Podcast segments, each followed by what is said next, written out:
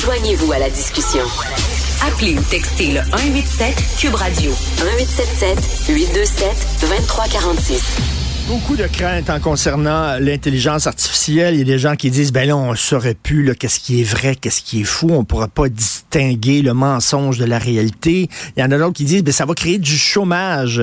C'est le Conseil de l'innovation du Québec qui sonne l'alarme, affirmant que l'intégration croissante de l'intelligence artificielle dans le marché du travail pourrait entraîner des pertes d'emploi. Dans le journalisme, entre autres, ça a commencé déjà. Là. Euh, il y a des textes qui sont générés euh, par des logiciels d'intelligence artificielle. Ben, a plus besoin de journalistes. Et ça, c'est un peu dans différents secteurs. On va en parler avec M. Luc Sirois, innovateur en chef du Québec. Bonjour, M. Sirois. Bonjour, M. Martineau. Vous êtes innovateur en chef du Québec. Vous êtes pour l'innovation. Vous n'êtes pas contre l'innovation.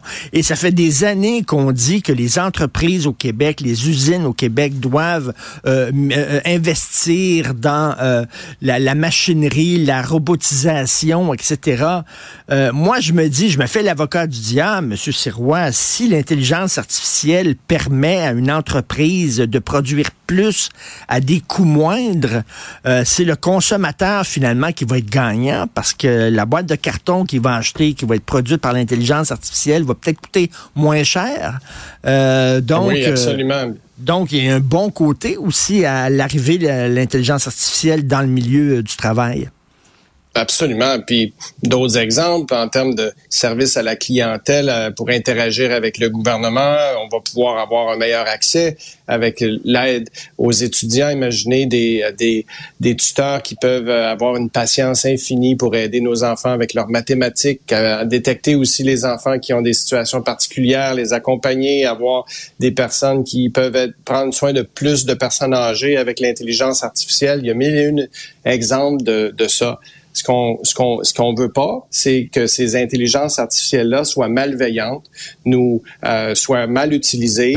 Euh, imaginez dans vous faites référence aux robots. Imaginez si les robots se mettaient à, à, à faire du mal aux travailleurs autour d'eux. Hein? C'est facile à imaginer. Ben c'est la même chose. Faut mettre un cadre pour se protéger des dangers. Mais euh, l'innovation a toujours créé une forme de, de, de, chômage. Il y a des gens qui ont perdu leur emploi. Des typographes ça n'existe plus. Pierre Foglia, avant d'être journaliste, il a commencé, il était typographe dans un journal. Ça, n'existe plus. Euh, des allumeurs de réverbères, quand l'électricité est arrivée, bon, on en a peu eu besoin. Des cochers, etc., quand l'automobile est arrivé. Bon, c'est certain que toute innovation fait qu'à un moment donné, ben, il y a des gens qui perdent leur job. C'est plate, mais c'est ça. Et ce qu'il faut faire, c'est que là, ce qui est, c'est la vitesse. Hein, ça arrive rapidement. Oui. Vous avez dit, euh, ces engins génératifs là, il y a un an, n'existaient pas. Puis aujourd'hui, il y a des journalistes qui sont à la porte à cause de ça. Donc, c'est la vitesse. Faut faut se préparer pour être capable d'anticiper, se former euh, et, et, faire les transitions. Il faut aussi s'assurer que le tissu social soit capable de d'aider ces gens-là pendant la transition. Il y a certains métiers aussi là qu'il faut soutenir davantage. Moi, je suis particulièrement préoccupé dans, dans le milieu de la culture. Les, nos, nos créateurs, les artistes, euh, ceux qui expriment la diversité d'expression culturelle, ceux qui portent la voix, ben, ces gens-là, il faut qu'ils puissent vivre, il faut qu'ils puissent gagner leur vie, il faut qu'ils puissent avoir des contrats. Et si l'intelligence artificielle leur vole, mais on perd leur capacité de donner un âme à la société. Ça, c'est important de trouver d'autres façons de protéger certains métiers qui font une différence pour nous comme société, comme nation. Euh, écoutez, vous parliez là, de, de, de robots qui pourraient être euh, dangereux. Euh, bon, je me souviens quand j'étais jeune, euh, il y avait un téléfilm que j'avais vu à la télévision de Forbidden Project, ça s'appelait dans les années 70. C'était un robot là qui commençait à parler aux autres robots, aux autres ordinateurs, et les ordinateurs là, faisaient un complot contre l'humanité, tout ça. Est-ce qu'on a vu trop de films de science-fiction à un moment donné? Là? Vous savez, est-ce on se raconte pas des peurs avec l'intelligence artificielle? Parce que quand même, c'est nous quand même qui programmons ces machines-là. Là.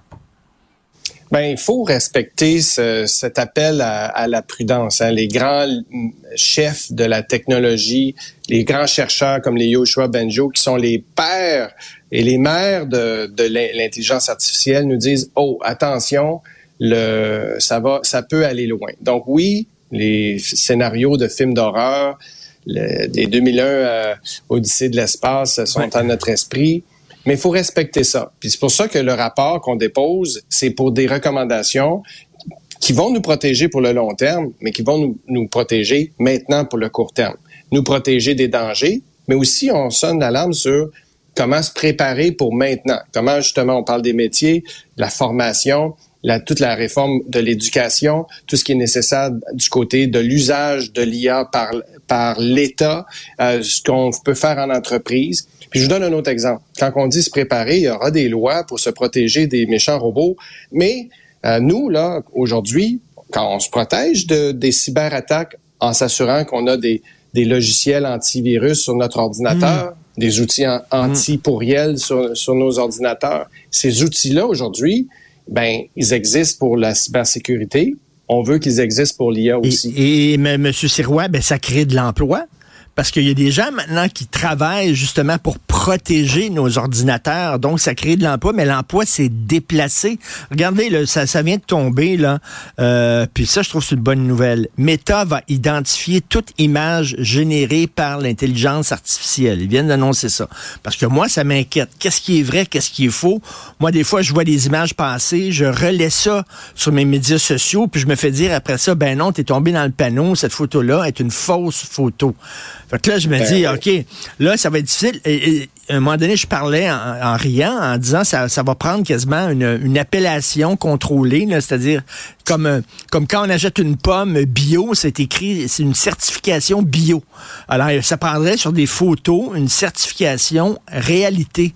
Ben là, Meta dit oui, on va faire ça. Donc, vous savez, ça, ça va créer de l'emploi là-dedans. Il va y avoir maintenant des gens qui vont travailler. Leur job, ça va être de dire, ben ça, c'est vrai, ça, c'est pas vrai. Puis L'emploi se ben, déplace. oui, puis l'emploi créatif. Puis il y a deux choses. Le, nos recommandations, elles ont été développées en travaillant avec euh, quelques centaines de leaders de la société civile, des experts dans le domaine. Et dans la loi, c'est une des, un des principes de base qu'on dit. Les citoyens ont le droit d'être informés quand ils se font parler ou se font adresser par une machine.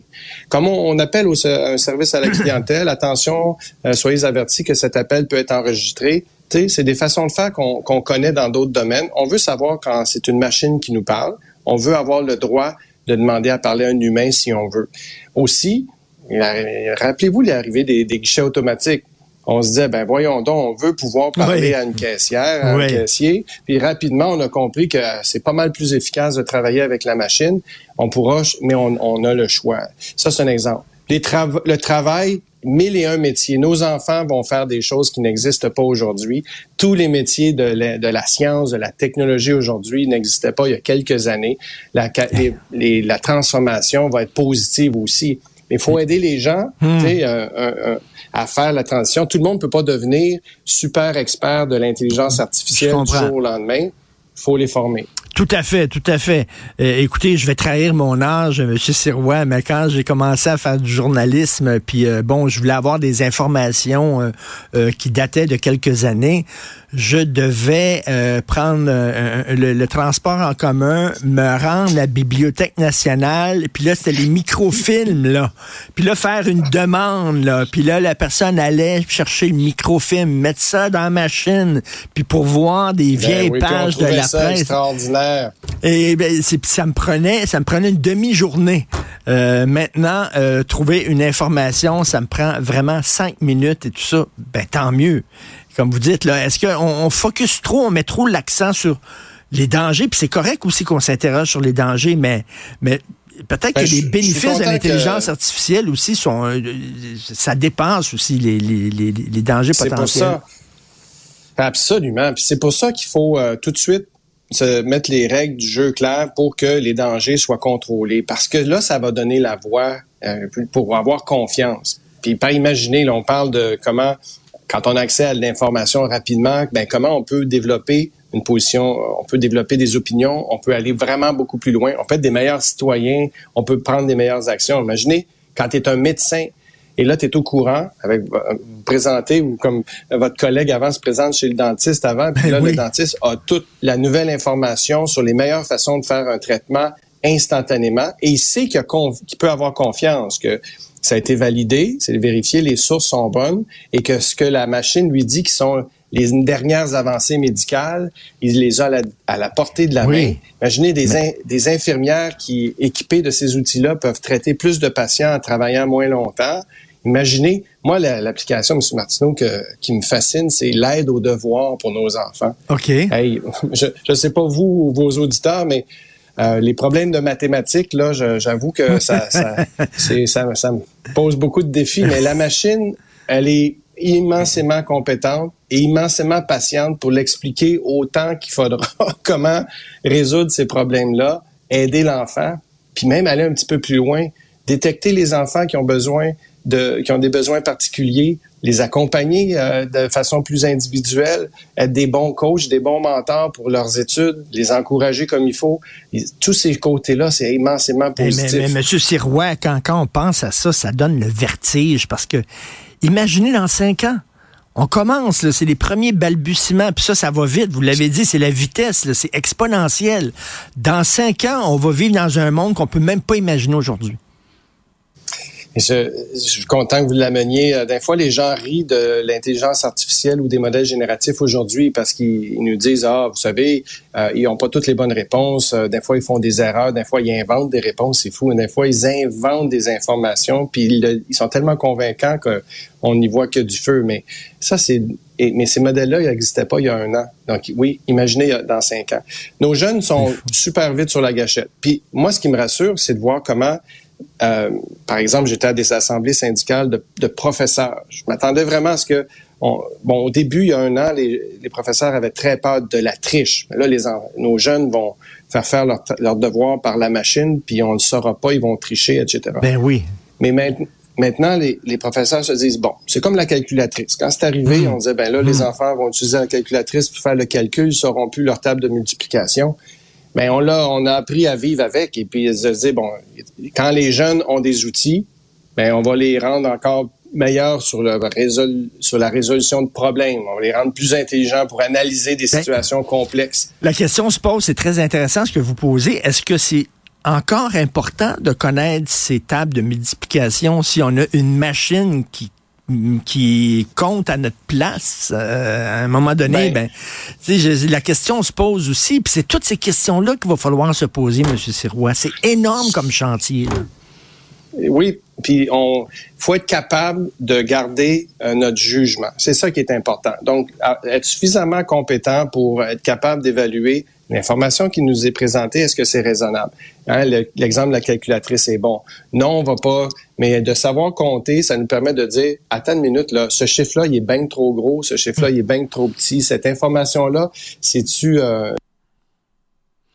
Hop, alors euh, je pense qu'il était généré d'ailleurs par l'intelligence artificielle, Monsieur Luc Sirois. Ah, il est là. Alors euh, oui, effectivement, ça nous permettra comme de, de, savoir est-ce que la machine est en train de faire des erreurs ou pas. Euh, mais vous savez, Monsieur Sirois, moi je conduis une auto, puis je sais pas comment elle fonctionne, j'ai aucune idée. J'utilise un ordinateur, puis je sais pas comment l'ordinateur fonctionne mais vous, vous, avez, mais vous êtes en contrôle. Vous, vous êtes capable de juger de la situation. La voiture maintenant a plein de mécanismes, mais vous, vous êtes capable d'exercer votre jugement. Attention, il y a un piéton. Attention, il y a un, il y a un camion. Et la, la machine va le voir, mais parce que vous êtes euh, en contrôle, vous avez un jugement critique, vous êtes capable de prendre les bonnes décisions quand même. Puis moi, je vais vous amener une étape plus loin c'est aussi la capacité, c'est pas juste d'être capable de juger ce qu'on nous présente, est-ce que c'est raisonnable ou pas, est-ce que moi, mes décisions, je les prends en connaissance de cause ou pas. C'est aussi comme humain d'être créatif, d'être euh, des leaders en société, de, de savoir comment travailler avec les gens. Ça, c'est des compétences humaines qui sont pas remplaçables par la machine et qu'on doit pour enseigner. Pour l'instant.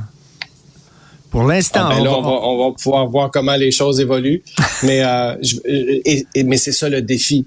Comment s'assurer que ça soit nous, l'humanité, qui continue de faire avancer la société? Parce que, M. Sirois, euh, on peut pas désinventer une invention. Hein. Une fois que le, le, le dentifrice est sorti du tube, on peut pas le remettre dedans. La bombe atomique est là. On l'a inventé, la bombe atomique. Oppenheimer l'a inventé, elle est là. faut vivre avec. Comment on l'encadre, comment on le... C'est la même chose avec euh, l'intelligence artificielle. Ça pose des défis, vraiment. Moi, je trouve ça passionnant. On s'en va dans une société. J'ai hâte de voir dans 10 ans, dans 20 ans, euh, à quoi ça va ressembler. Et euh, M. Sirois, ben, ce que vous dites, c'est qu'il faut s'asseoir, tout le monde ensemble, les syndicats, le gouvernement, tout ça, puis bon, prévoir les impacts de l'intelligence artificielle, parce qu'on est dedans les prévoir, puis avoir développé les outils, les façons de faire pour être prête, puis pour, pour avoir euh, être dans le être en contrôle plutôt que d'être victime. Tout à fait. Passionnant. Merci, M. Luc Sirois, innovateur en chef du Québec. Merci, bonne journée. Merci, M. Martineau.